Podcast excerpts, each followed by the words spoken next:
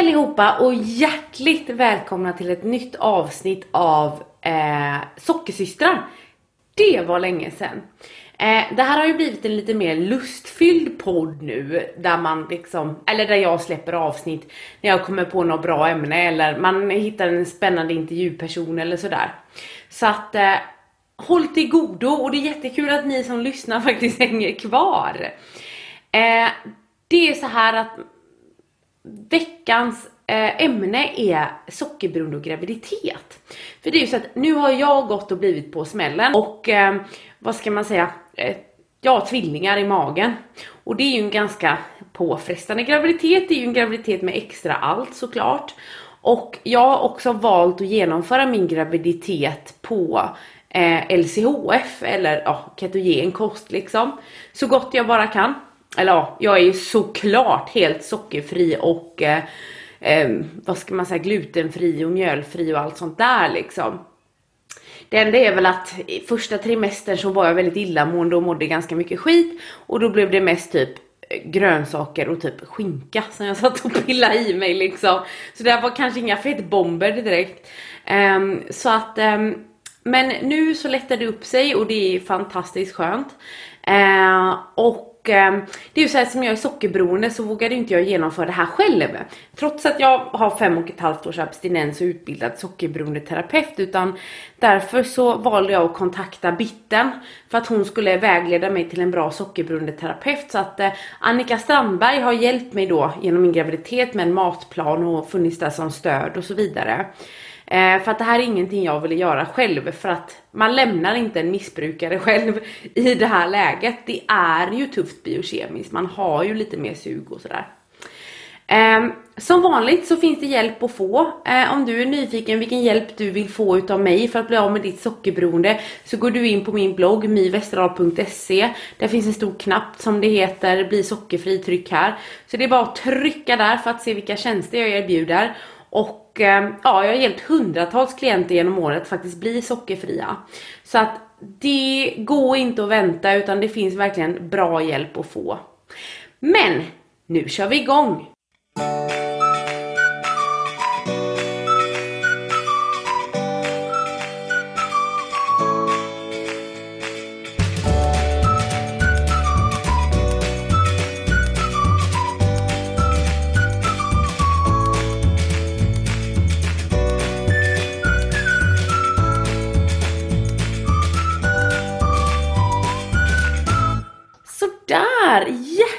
Välkomna nu allihopa till ett nytt avsnitt av podden Sockersystrar och idag så ska vi prata om ett högaktuellt ämne för mig i alla fall som har gått och blivit på smällen och det är ju sockerberoende och graviditet.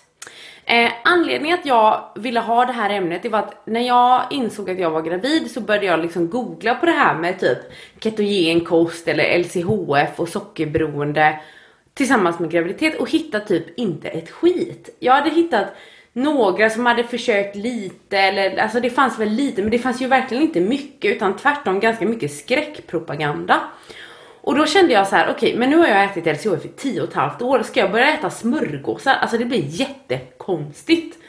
Så att eh, för mig var det väldigt viktigt att jag kunde fortsätta äta som jag alltid hade gjort även under min graviditet och faktiskt visa på att det, det kommer gå utmärkt liksom. Men som sockerberoende ska man ju aldrig lämnas oövervakad utan jag tog ju hjälp då utav min kollega som också är sockerberoendeterapeut, eh, Annika Strandberg Smith, eh, vars specialitet är just eh, sockerberoende och familj, både liksom sockerberoende barn har vi gjort ett avsnitt om innan, men också sockerberoende och gravida och sockerberoende och familjedynamik i, i övrigt. Så välkommen hit Annika! Ja men tack så jättemycket! Så kul att, få, kul att få vara med! ja, nu känner jag med en gång, jag börjar köta i munnen på dig, sorry! Men det är så kul att ha dig här! Ja, men jag ser fram emot att få prata lite och få eh, ja, men diskutera fram och tillbaka. Det har jag sett fram emot sedan vi började eh, ta kontakt och, och, om det här. Liksom. Mm. Mm. Ja men det känns jätteskönt och det är väldigt viktigt att ha en fungerande matplan också när man är gravid för då, då äter man ju på ett annorlunda sätt. Men eh, jag tänker så här, om vi börjar lite med, alltså för de som inte vet vem du är, kan inte du bara ge en liten kort bakgrund eh, kring hur din, din relation med sockret sett ut och hur du blev sockerberoende terapeut? Jag trodde du skulle fråga hur jag blev sockerberoende. jo, men min resa, alltså jag har ju, eh, jag är tillfrisknande sockerberoende och har varit på den här resan i 14 år drygt. Eh, har tre barn och de två första barnen är födda under tiden som jag var aktiv i mitt beroende.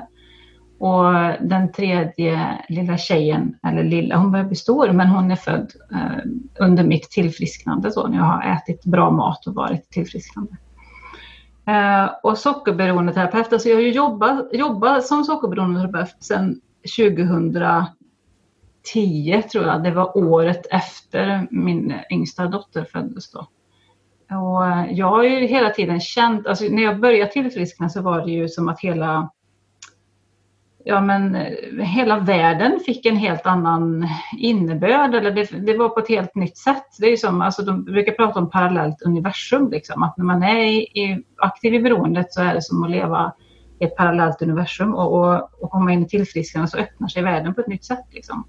Och jag var helt så här, det här måste jag berätta för andra, liksom, att, det, att det går att tillfriskna. Och att för mig då, alltså då var det ju att jag visste inte ens om att det fanns något som hette sockerberoende, utan jag trodde att det bara var eh, dålig, liksom. hade dålig karaktär och, och allmänt slöslapp och likgiltig. Liksom. Så jag, eh, ja, liksom, ja, men jag känner att jag, att jag brinner för att föra budskapet vidare. Liksom. Att det finns något som heter sockerberoende, att det är på riktigt, att det är allvarligt, det är en farlig, dödlig sjukdom. Men att det finns hjälp att få. Liksom. Och jag tycker det är så fantastiskt roligt att få, att få jobba Eh, och tända ljuset liksom, i människors ögon och liv på något sätt och få vara del av det tycker jag är helt fantastiskt. Sen är det ju bara att, alltså jag är ju bara en liten, liten del av det, men att få liksom kanske tända tändstickan sådär på något sätt åt andra, tycker jag är helt fantastiskt. Och så har det liksom blivit att jag, i och med att jag har eh, familj, jag, har, alltså jag kastar mig över och läste massor om ja, men familjedynamik och, och ja, men familjen överhuvudtaget kopplat till mat och liksom det här med att sätta gränser och barnuppfostran och så här. Och det gör väl många föräldrar, men jag kände att det fick en annan dimension i och med mitt sockerberoende. Och jag upplevde många gånger att det fanns liksom ingenstans att gå och få hjälp med de här tankarna och frågorna eh, i mitt eget tillfrisknande. Så det är väl därför jag har hamnat här, liksom, just med, med barn och, och ungdomar och sockerberoende och, och familj sådär i stort. Då. Det är viktigt för det är ju verkligen en familjesjukdom. Alla i närheten påverkas ju av den. Ja, absolut.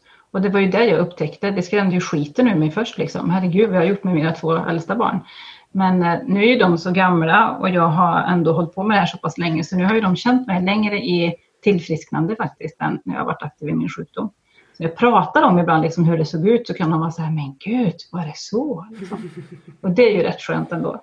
Och så liksom, alltså allt hopp också som man ändå får när man läser och alla som jag träffar, både klienter och vänner på, på resan och så här, liksom, hur otroligt mycket det gör.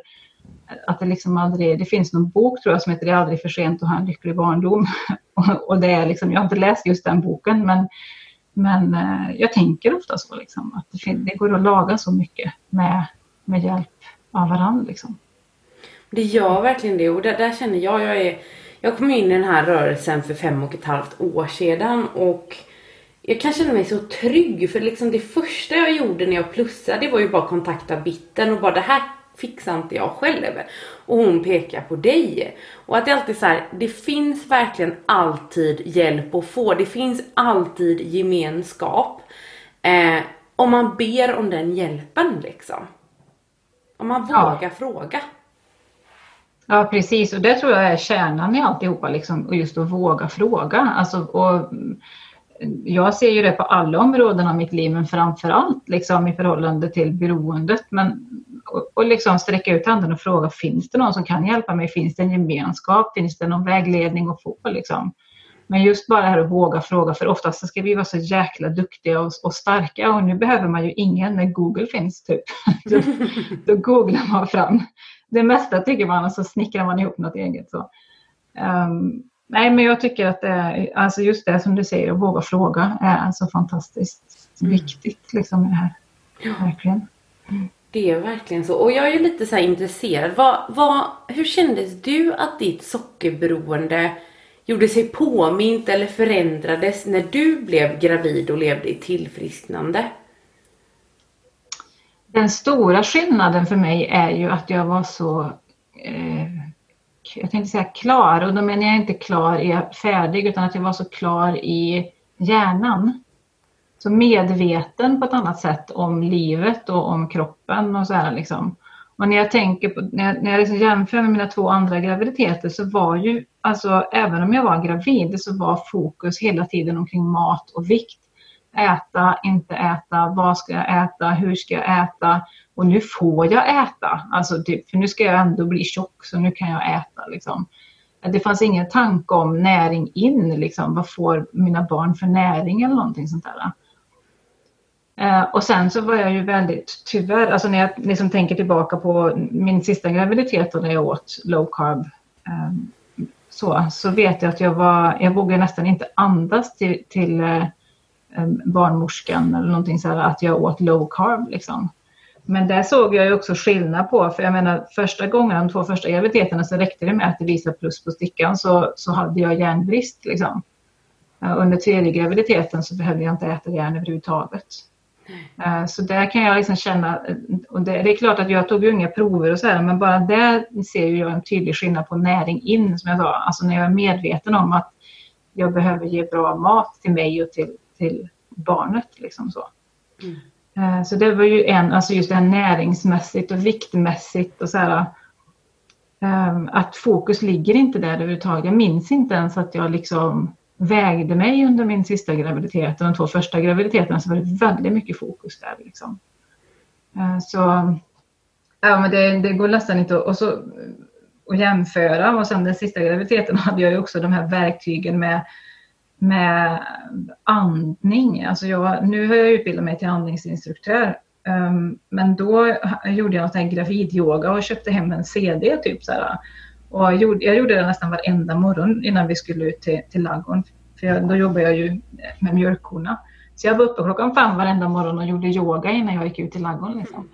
Så när jag skulle, alltså när förlossningen satte igång och, och, um, och vi skulle iväg in, liksom, då hade jag legat på golvet och andats liksom, igenom eh, krystverkar och allt. Nej, inte krystverkar, men förverkar och allting. Så att jag, när vi skulle åka så var jag så här, men, men jag vet inte, alltså, ska vi verkligen åka? Och vi har tio mil in till Meby liksom.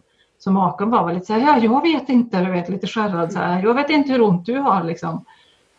Eh, men vi åkte väl för jag tänkte att ja, ja, vart jag ligger och andas spelar ingen roll liksom. Och när vi var halvvägs så hade jag krystvärkar. så då hade jag liksom andats mig igenom eh, ja, men smärtan på ett helt annat sätt. Och det hade jag aldrig klarat om jag inte hade varit fri från socker och mjöl. För då hade hjärnan varit så dimmig så jag hade inte ens uppfattat. Då hade det bara varit smärta liksom allting så här. Mm. Eh, men så närvarande och när jag kommer in, när vi väl kom in under dramatiska former och jag liksom sitter på, på knä och får ta emot det, det barnet liksom som föddes med segerhuva och jag liksom bara får plocka upp en ifrån golvet och hålla den in till mig. Alltså jämfört med de två första graviditeterna så var det, det var ju kaos när jag ser tillbaka på de två. Liksom. Och det är klart att man kan diskutera om det tillhör kosten eller inte. Eller så här, men alltså, jag är ju inte samma person nu och var inte det under sista graviditeten som jag var när de föddes. Och det kan ibland göra lite ont liksom, för jag känner att jag har ju ändå Alltså jag visste ju inte bättre, men oj vad det hade sett annorlunda ut om de hade fått en start eh, på ett annat sätt. Liksom så. Mm. så ja. Ja nej, men det är häftigt att höra. Eh, jag tycker att det är häftigt, alltså bland det häftigaste, det är mycket häftigt med det här. Men som jag upplever i min graviditet, det är ju liksom kroppen tar över och sätter dig och egot i baksätet på något sätt liksom. Mm. Jag kommer ihåg de första veckorna, det enda jag kunde äta var fett. Jag smsar ju dig hela tiden bara, alltså Annika jag är ledsen jag får inte i mig något protein, jag vill bara ha fett. Och jag hade ju ingen aning om vad det berodde att jag liksom åt typ kokosgrädde med sked eller liksom smör med sked. Men det berodde ju på att kroppen behövde tillverka en jävla massa hormoner förstår man ju i efterhand. Och sedan vände det och slog över och sedan så kunde jag ju inte äta fett alls utan då blev det ju typ, man fick, jag fick ju pussla väldigt mycket i början liksom för att 80% av min vanliga kost den gick ju bort för jag var så illamående. Eh, så det blir ju mycket typ så här rökt skinka och ja, någon jävla gurka liksom. Eh, och, och sådär men nu eh, är man tillbaka igen och är, jag är så sugen på kött liksom. Och, och jag tycker det är så häftigt för att alltså, du pratar väldigt mycket om det här med vikt och sånt och jag blir ju galen på mödravården alltså de är så fruktansvärt viktfixerade. Då har de liksom mina journaler, de vet att jag gick ner 95 kilo, de vet att jag hade PCOS och de vet att eh, jag åt så mycket hormoner då. De satte mig på hormonkurer om och om igen för att jag skulle kunna bli gravid och gick upp 30 kilo av de här. Eh, sen ska jag säga att jag blev spontangravid när jag slutade med all sån skit. Men eh, jag gick ju upp i vikt och det står ju liksom i deras journaler. Ändå, och de vet att, att liksom inte jag har ätit godis och skräpmat på fem och ett halvt år. De vet också att jag tränar varje dag.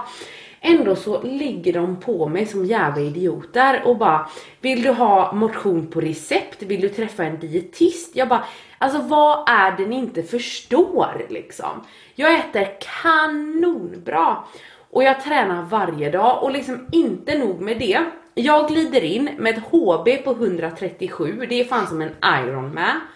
Och har liksom ett ferritin på 120 och liksom, ja men du vet, um, alltså ett blodsocker på 4,1 när jag var där vid lunchtid liksom. Och ett blodtryck på vad var det, 103 genom 55 liksom. Så att alla mina hälsomarkörer är ju bara toppen. Liksom, och ändå så ligger de på mig som att jag vore ohälsosam. Men glider det in liksom jag menar jag har en kompis som väger 50 kilo, vegan och helt mörk runt ögonen och liksom har ett skitkast blodvärde. Nej, de skiter i henne. Men liksom jag då, bara åsynen av att jag är överviktig på grund av mina hormonbehandlingar, då behandlar mig som att jag vore liksom en tickande hälsobomb och det gör mig så jäkla förbannad. Och det tror jag är bra, att du blir förbannad. Nej men på riktigt, alltså, jag kan tycka att det är, helt, det är så jäkla synd för att eh, många blir helt knäckta av det här. Och det var ju likadant med mig när jag, alltså när det kom fram lång, långt och länge, det var ju efter förlossningen när jag berättade för Um, då var det inte barnmorskan utan barn, uh, vad heter det då? Ja, men, um, BVC, att vi åt liksom low carb. För lilltjejen fick ju äta samma som mig. Hennes första var ju liksom inte att få sitta och gnaga på smörgåsrån som de rekommenderade utan jag hade ju kokat kött som jag typ hade gjort så här som man kunde dricka ungefär så. Och hon bara nja, nja, nja. Det var jättegott. Och jag har något kort på henne när hon är liten när hon sitter med fläsksvårdar i håret så här och har typ dekorerat. Alltså riktiga, ja men hon, hon är en riktig low carb bebis. Eh, och då tvingade ju de mig att gå och ta blodprov på henne för att de var helt övertygade om att hon hade näringsbrist. Liksom. Eh, och jag som inte hade världens bästa självkänsla då och har kanske inte nu heller i och för sig, men det var ännu sämre då. Eh, jag traskade iväg med min lilla bebis där och lät dem ta blodprov på henne och hon skrek och det var jättejobbigt och allt så här. Tills jag bara kom till en punkt där jag kände att nej, Alltså hon följde kurvorna, hon växte, hon mådde bra, hon var pigg och vaken. Och liksom, alltså det fanns inga indikationer på att det var någonting som var fel. Så jag bara, nej, jag går inte dit igen. Liksom. Uh, och det kan göra mig så uh, ledsen och arg liksom, för att de kan ja, knäcka den kunnigaste på något sätt. Liksom. Mm. Mm. Men det blir ju det, man är osäker. Jag blir jätteosäker. Och liksom så det, liksom när hon sitter där. Vill du höra alla kom komplikationer som kan uppstå när man är tjock? Bara, vad ska jag göra åt det nu? Ska jag, alltså jag har två barn i min mage, ska jag hetsbanta för att ni har gett mig hormoner liksom? Alltså det är så sinnessjukt. Det är liksom, jag kan inte göra mer än så här. Och, och där kommer vi åter tillbaka till liksom gemenskapen att jag behöver liksom min flock för att inte jag ska bli sjuk i huvudet av den här behandlingen. Och jag vet ju många andra som kanske, jag har också en kompis som äter eh, LCHF och är tvillinggravid. Men hon vägrar ju gå dit. Det här är hennes tredje graviditet. Hon bara, jag skiter i det. För att jag går inte dit, jag känner min kropp. Ja visst jag går dit på RU liksom och så ska jag gå dit när jag föder men sen så tänker jag inte gå dit någon mer liksom. Men liksom när man är så ny som jag, jag har ju aldrig varit gravid innan. Då springer man ju dit som en duktig flicka liksom. Och får ont i magen innan och blir nervös liksom. Ja, och det var ju precis så jag upplevde, alltså som du beskriver din kompis där. Det, jag menar, det var ju min tredje graviditet där jag åt low carb, så jag kände ju som du, alltså det, det tog jättelång tid innan jag ens ringde och bokade första samtalet för att jag visste att det kommer bli så här. Men jag vet ju första, första graviditeten, då, då typ visade positivt på stickan och så ringde man liksom, hallå, jag kommer nu, liksom på en gång. Oh. Det är ju jättestor skillnad och precis som du säger just det här med gemenskap. Jag tänkte på det också som du pratade, pratade om att det här, när man eh, när, kropp, när man är sugen på olika saker, eller inte sugen men alltså att kroppen ger signaler om att den behöver vissa saker liksom under vissa perioder. Att det är ju också så, alltså kroppen väljer och talar om och har man då en gemenskap och en trygghet som man kan falla tillbaka till, då kan man ju lyssna på det också. För då kan andra hjälpa en och säga att nej men vet du det här tycker jag kan låta som sjukdom eller det här är helt sunt eller liksom att alltså just den gemenskapen, för även under graviditet så är det jätteviktigt att inte hålla på och fippla för mycket med maten själv utan ha den här mm. tryggheten runt omkring. Vad är det som händer? Och hur känns det? Och varför blir det så här? Och liksom, men ändå ha tryggheten i att man kan låta kroppen välja i en gemenskap där man känner sig trygg. Liksom, där man har någon att bolla på och luta sig tillbaka mot. Och det är inte alltid att det behöver vara något proffs sådär, utan bara ja, men någon, någon som har gått före och gjort resan förut. Liksom. Så ja, och jag kommer tillbaka till, jag tycker jag tjatar om det hela tiden, gemenskap, gemenskap. Liksom. Men det är så otroligt viktigt, det är ju mm. basen på något sätt i, i tillvaron på många vis.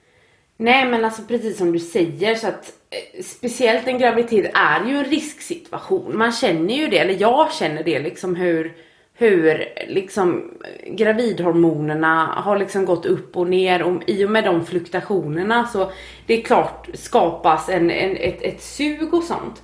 Samtidigt så är jag ju väldigt tacksam att LCHF har varit min liksom grundbult i tio och ett halvt års tid. Och för mig känns det väldigt, väldigt långt ifrån att börja liksom smöra mackor eller äta pizza bara för jag är gravid liksom. Det känns inte som att det finns någonting i de där mackorna eller i den där pastan som mina barn behöver. Men det är klart, man märker ju att det finns ju väldigt många där ute som, som tar en, en, en, en graviditet kanske som en, ja men liksom en, en, en tankevurpa där att jag ska ändå bli stor och då kan jag äta precis vad jag vill. Ja, det är ju verkligen en av fallgroparna, tänker jag. Och som, alltså sjukdomen har man ju ändå kvar. Det är precis som man brukar säga att sjukdomen tar inte semester när man har semester och sjukdomen finns kvar även när man är gravid och vad som än händer. Liksom. Men just den här tankevurpan, eftersom man pratar om det här med gravid, eller vikten heter det, alltså att viktbesattheten är ju något av det sista som lämnar en, om det någonsin gör det, tänker jag. Eh, och det hänger ju så starkt med i just det här att man, att man lätt tappar koncepten när man liksom får eh, gå upp i vikt på ett sätt. Sådär. Exakt. Och det är klart att eh, ofta så går man ju upp under en graviditet. Det är ju inte konstigare än så. Men även där tänker jag liksom gemenskapen i, man får värsta tjockångesten, att man har något att dela det med och, och liksom eh, lyfta bort jag tänkte säga skam, men det är ju ingen skam i att gå upp i vikt heller. Men just det här, alltså, det här samhället som vi har, som du beskriver liksom, när det kommer till till mödravårdscentralen när de i stort sett lynchar dig eller bara ger sig på man får massa förslag som man inte har bett om liksom, eh, till hjälp som man inte ens behöver. Så. Bara för att någon råkar vara överviktig, vilket inte, alltså fast det, du har jättesnygga profiler liksom på alla markeringar. Så. Så ja, nej men vikten, det är ju som du säger en risksituation. Graviditeten blir ju en risksituation och just det här att skapa trygghet runt omkring det. Det krävs inte så där jättemycket egentligen. Alltså det är ju ingen rocket science utan det är ju verkligen att gå tillbaka till, till basen på något sätt. Mm. Och skapa trygghet runt omkring det. Känner jag är väldigt viktigt. Men det är det och det finns ju mycket man kan göra själv. Jag märker det att man fått lite mors knep. Att i början så var det hade jag väldigt problem med illamående och då började jag ta tillskott av B6 och så försvann det nästan. Um, det finns ju mycket man kan göra själv, eller jag märkte att jag började få domningar så inser jag, just det, jag äter ju mejerifri kost och då saknar jag ju kalcium liksom. Så då började jag äta kalcium som tillskott. Eh, för de behöver ju det såklart, de är ju två för annars så tar de ju kalcium från mig. Um, och då försvann domningarna. Alltså det finns ju jättemycket man kan göra själv och jag tror också att Alltså till exempel en del av mitt tillfrisknande har varit precis det du säger, att man blir mer ett med sin kropp. Man är inte så bedövad hela tiden. Och eh, den blir väldigt duktig då att tala om på vad den vill ha.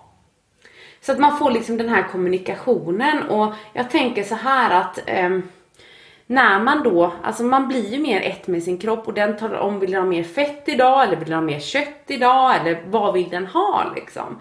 Och då, då, då hamnar man ju mer i symbios med sig själv. Och det blir ju mer trygghet än det här liksom att, att eh, ja, att springa runt och bedöva sig. Även om jag förstår, alltså det är ju inte, det är ju inte så att du och jag sitter här och skammar de mammorna som liksom äter husmanskost och, eller äter liksom en påse godis. Alltså det fattar vi, vi förstår det liksom. Vi har varit i den situationen också. Men det här programmet är inte till för att skamma någon utan det här, alltså, den här podden är ju till för att visa att ja men vill du gå en annan väg så är det absolut möjligt liksom. Ja, och valmöjligheten sådär. Jag tänker precis som du, det är ju inte någon, några pekpinnar någonstans liksom, utan jag känner väl mer att valmöjligheten måste finnas åt alla håll. Alltså man kan välja att vara vegan, alltså gå till mödravårdscentralen och säga att jag är vegan, bara ja men varsågod. Men att gå dit och säga att jag äter carnivore, typ, då mm. ska man typ eh, upp på löp, löpsedlarna som barnmisshandlare innan de har föds. Liksom. Mm. Alltså jag tycker det är en, ja, men bara att valmöjligheten ska finnas och, och eh, kunna skapa trygghet runt omkring det. Och, och liksom, ja, men det är som du säger, jag vet, väl, jag, vet, jag vet ju verkligen det här med att unna sig under graviditeten och, och att man att man faller i en graviditet och tar återfall eller inte klarar att hålla sig till low carb eller vad det är. Liksom. Alltså det är helt naturligt. Och det är därför det behövs, tänker jag, dels med återfallsprevention men också skulle det behövas egentligen ja, men specialgrupper för gravida, typ sockerberoende gravida. Alltså det, ja, men jag, för jag, jag, jag, möter ju många som faller just i graviditeten. Och där kan jag också tänka att om man då bara tänker att tillfrisknandet handlar om maten, då missar man ju det här med gemenskap och att det finns annan hjälp att få också. För vi har ju inte bara snackat mat, även om det har varit det när vi har hört så har det varit andra grejer också kanske just det här med att, att landa och våga lita på och lyssna in och liksom sådana saker. Att det får det kan bli, även om man bara pratar mat så blir det på, alltså på ett annat plan också. Liksom. Man kanske använder ett speciellt språk på något sätt i, när man pratar tillfrisknande och kanske med vissa program och så här. Alltså att det, att det blir Ja, det är svårt att beskriva eh, på ett bra sätt, men det handlar om så mycket mer än maten samtidigt som man pratar mat. Liksom. Ja. Eh, och det tror jag att om man har, om man har ätit low carb hela tiden eh, och inte har de här andra verktygen så kanske det är svårare att fortsätta med det mm. Eh, under en graviditet. Liksom. Och framförallt också om man får det bemötandet ifrån, ifrån eh, MVC att det skulle vara farligt eller någonting. Liksom. Mm. Så ja, det är många bitar Ja, och någonting som jag tyckte var kanske lite så här, men har varit väldigt nyttigt för mig. Det är att äta så ofta som man är tvungen att göra en graviditet. I alla fall i början liksom. Men jag gick från att äta liksom två till tre gånger per dag till att äta vad fan varannan och tredje timma.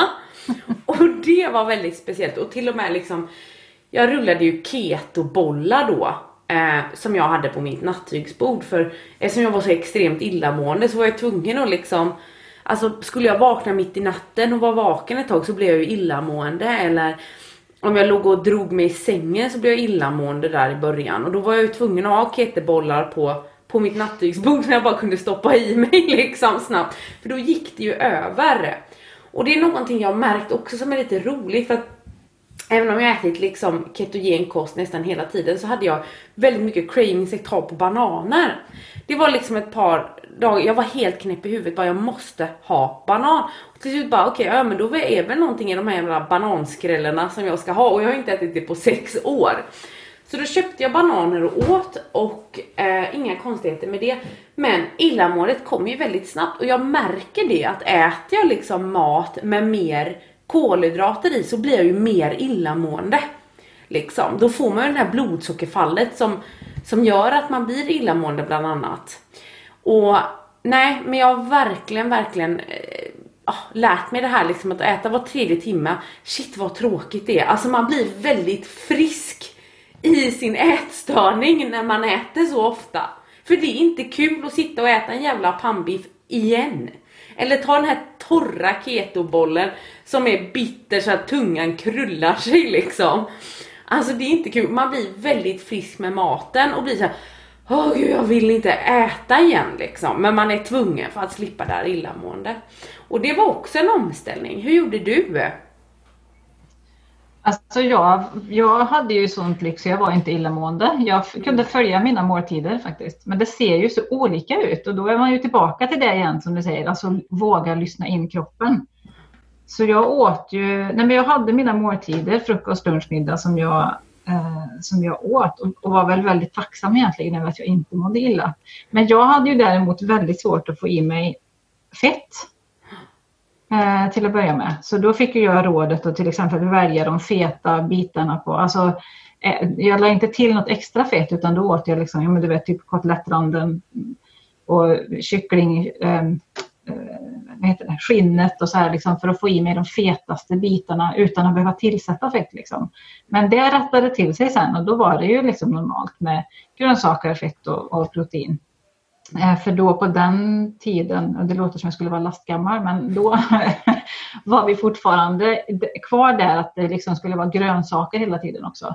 Men jag tror att om jag, vilket jag absolut inte vill just nu, skulle bli gravid så skulle jag nog nu gå ännu mer mot en carnivore-variant eh, liksom på, på mat. Om, om kroppen skulle säga det så skulle jag våga det ännu mer än vad jag vågade då. Liksom.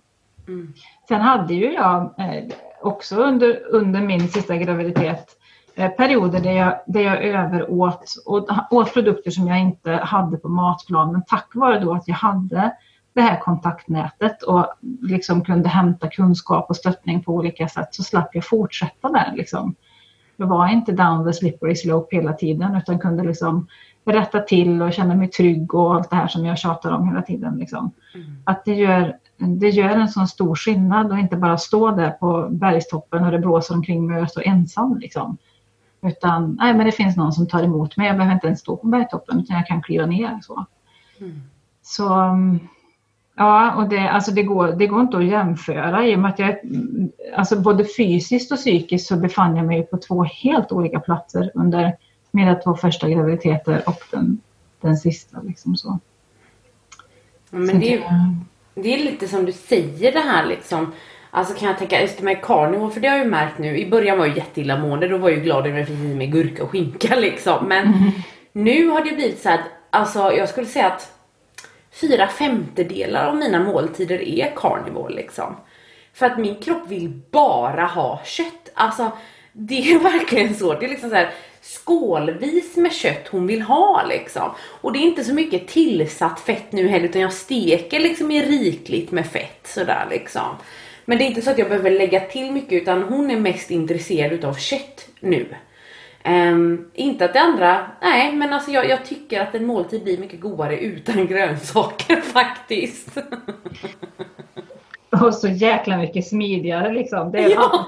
men vad ska jag äta för grönsaker liksom? Nu har ju vi någon form av keto-odling här hemma liksom. Så vi liksom äter typ keto-grönsaker. Eller odlar egna grönsaker så.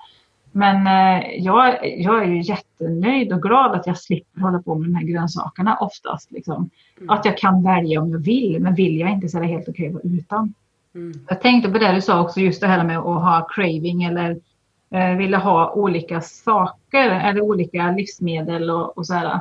Jag tänker att det, det är också ganska kopplat till, verkar vara, har jag upplevt, olika eh, perioder under graviditeten. Liksom. Att jag tänker att, ja, men som du sa till att börja med, just det här med hormonerna, att kroppen behöver eh, jättemycket fett liksom, för att hålla, balansera hormonerna och hjälpa till att och laga det. Och nu är det under annan period liksom, under graviditeten. Nu vill du ha kött för att nu behöver bebisarna och du någonting annat. Liksom.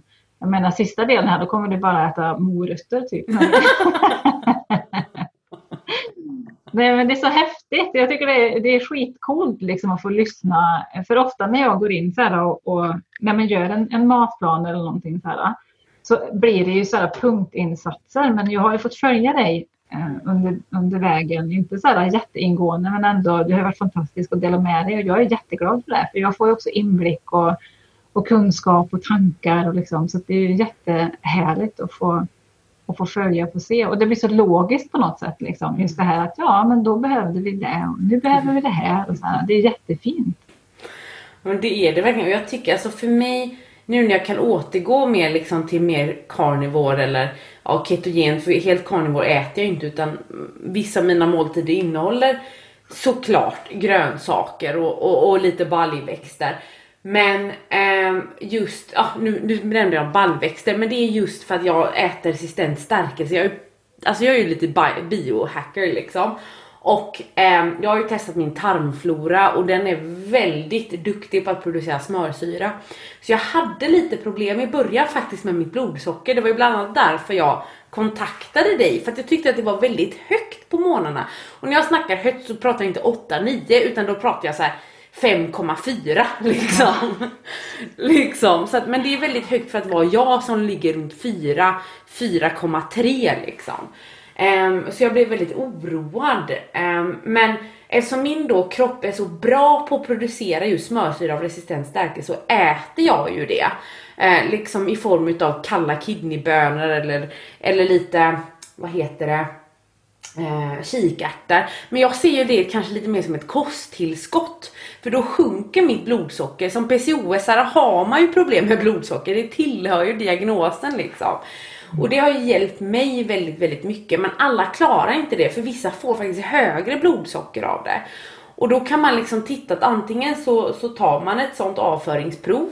Eh, jag hade extremt högt, 30% av min tarmflora tillverkar smörsyra när den får resistent stärkelse. Och det är väldigt höga värden. Ehm, medan andra har lägre eller så kan man liksom mäta en kvart, alltså varje kvart i två timmar efter en måltid för att se så att det inte liksom skjuter i höjden. Så det är inte för alla, men för sådana som mig så funkar det jättebra. Jag ville bara ha det sagt här liksom, för att det är faktiskt en del utav min strikta kost, för jag hamnar lättare i ketos och liksom får bättre blodsockerkontroll eh, då när jag eh, tillsätter lite baljväxter. Hur som helst, vi pratade om keto, eller vad ska man säga, carnivore.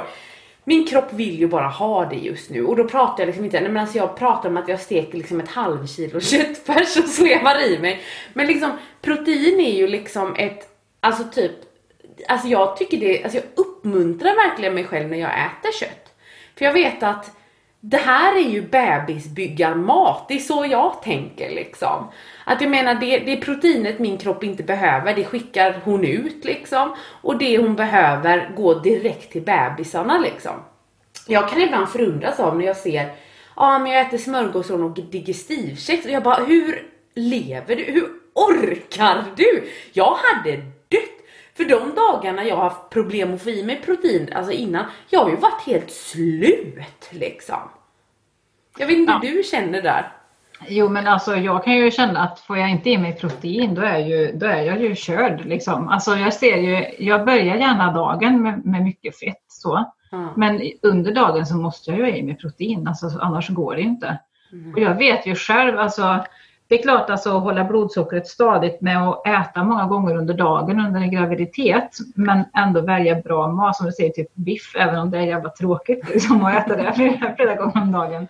Men just den här Ja, men alltså, jag, när jag liksom tänker tanken på hur jag var när jag åt den typen av kost som du beskriver. Jag tar några, eller några kex. Ja, det, alltså, det var helt fel uttryck kände jag plötsligt. Några kilon kex. Ja, men precis. Men liksom att gå på den bränsleblandningen. Hur jag mådde både fysiskt men framförallt för mig så var det ju psykiskt också. Liksom.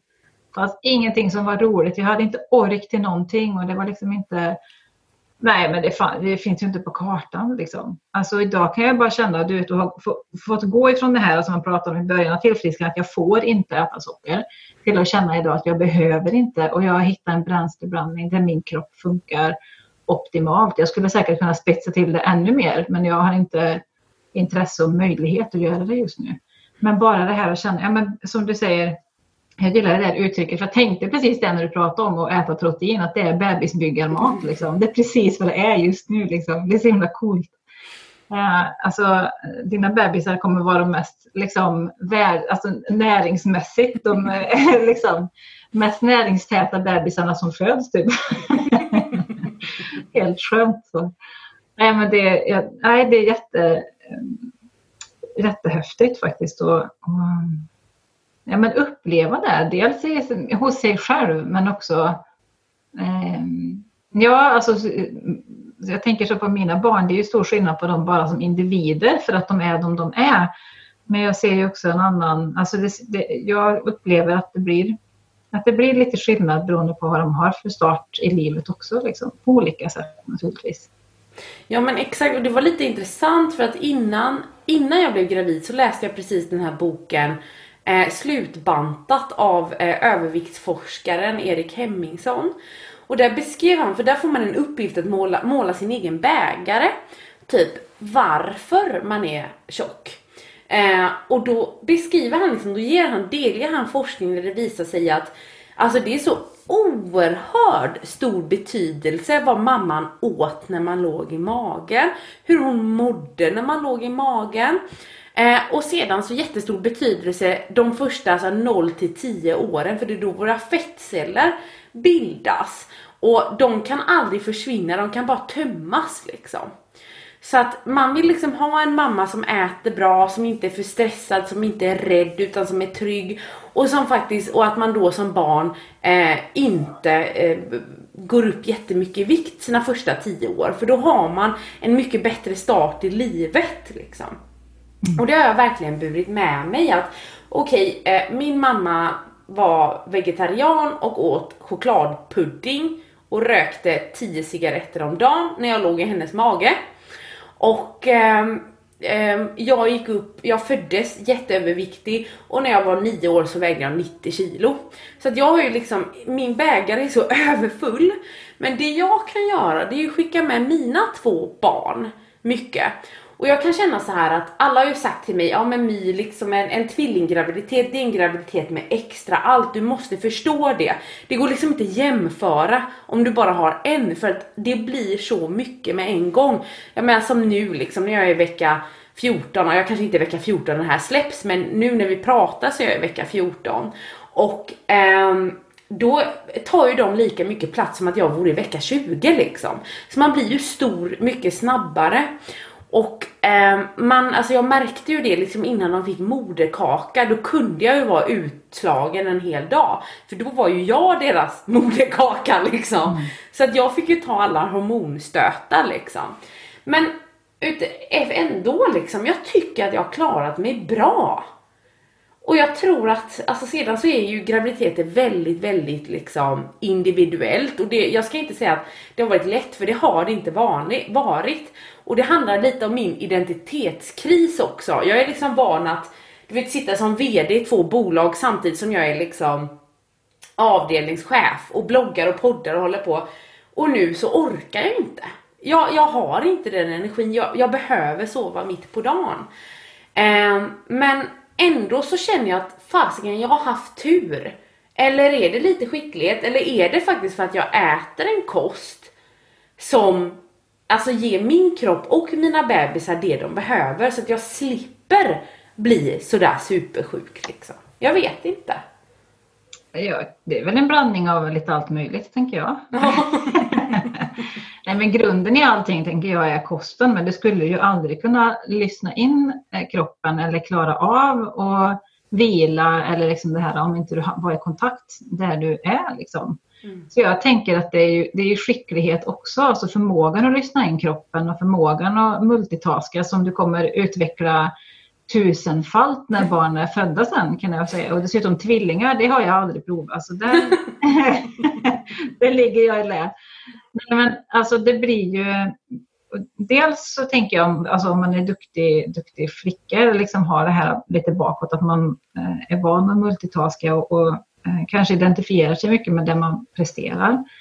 Um, att det blir också en, en, del i det här liksom, att kunna backa då och känna att när jag är så himla trött, för det du beskriver, alltså jag vet ju mina tre första månader, alltså man kunde ju somna stående typ så här, helt färdig och då hade jag ändå bara en att ta hand om, en i taget liksom så. Man bara, där ligger hon och sover, jag jättesocial liksom så.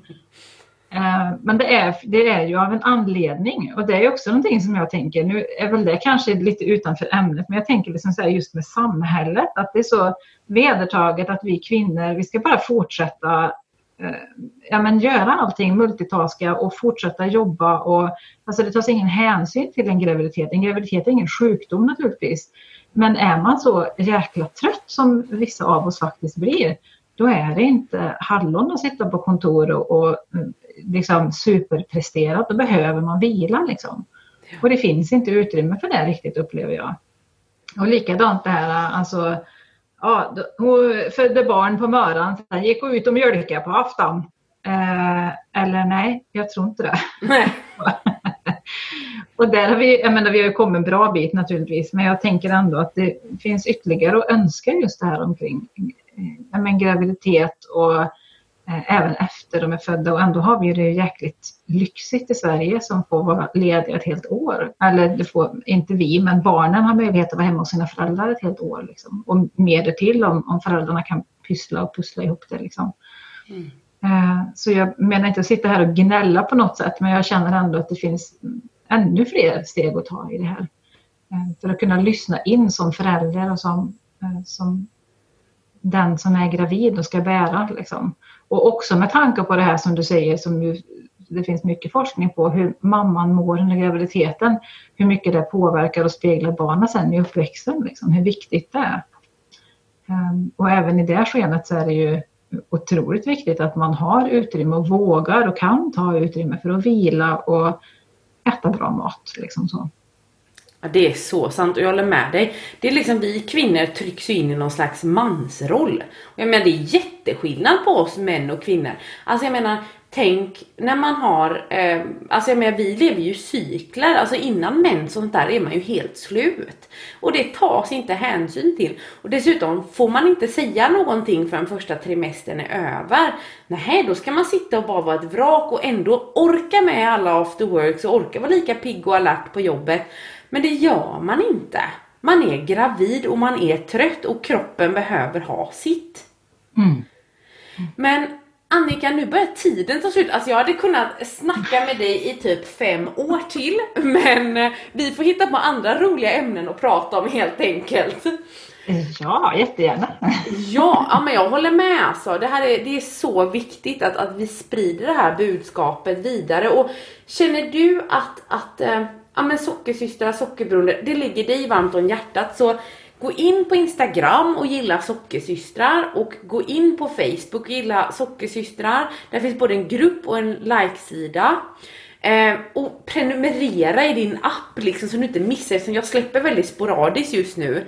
Så är det ju väldigt viktigt att du inte, ja men att du prenumererar för att liksom hänga med. Och Annika, var hittar man dig någonstans? För du har också en Youtube-kanal och finns på Instagram och så. Ja, det har jag ju. Jag, nästan så jag har glömt den. Det har varit sommar nu så jag har inte spelat in så mycket avsnitt. Men på Youtube så finns jag på Annikas Inspira. Alltså Sugar Free Living. Och eh, Instagram och Facebook så är det ändra Annikas Inspira eller Annika Strandberg Schmidt kan man leta på om man vill få tag på mig.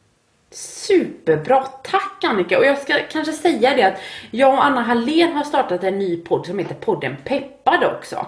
Så att eh, saknar ni mitt kött så kan ni börja lyssna på den podden. Men den är inte så kring sockerberoende just utan det är väl hälsa i allmänhet skulle jag väl säga. Anna är ju inte så här super sockerberoende på det, eller hon säger att hon är sockerberoende men hon har kanske inte det intresse som du och jag har Annika.